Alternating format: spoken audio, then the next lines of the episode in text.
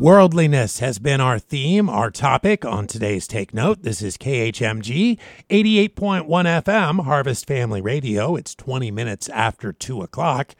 Of course, when the Bible talks about worldliness, it's talking about something which we should avoid if we know the Lord Jesus Christ as Savior. And so many times, it's just a mindset that we get into. We look at the world around us and observe the world's system and are influenced by it to the point that our mind is thinking like the world instead of thinking in the way in which God would have us think. This has been true in both passages we've looked at today on the program James chapter 4 and Titus chapter 2. Where we're going to shift to another passage of Scripture that talks about us submitting our lives to God like the other passages have. But this one talks about the renewing of our mind. Because that's what really needs to happen, doesn't it? We need to not think like the world, we need to think like God wants us to think. And so let's go to Romans chapter 12, verses 1 and 2. This is a well known passage of Scripture. I know I've read it many times on this program. But it says, I beseech you, therefore, brethren, that assumes that we're people who know the Lord Jesus Christ as Savior and are trusting Him and Him alone for our eternity.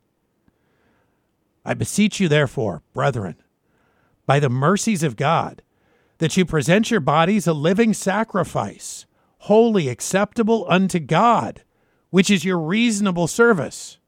Now, if you're doing that, you're already thinking differently than the world. You're not living for yourself, but you're living for God. You're submitting your entire self to God. And be not conformed to this world. You could rephrase that and just say, don't be a worldly person.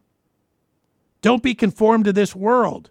Don't let the world press you into its mold.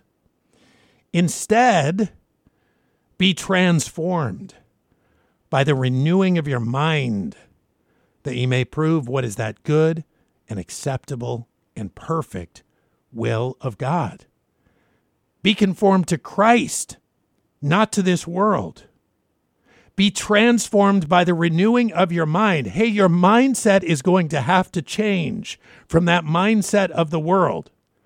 You're going to have to get out of the pattern of living for what you want and start living for what God wants. You want to avoid worldliness? Renew your mind.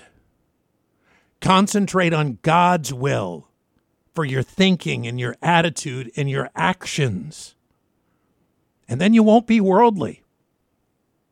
You'll be moving toward godliness every day. You'll be a disciple of Christ.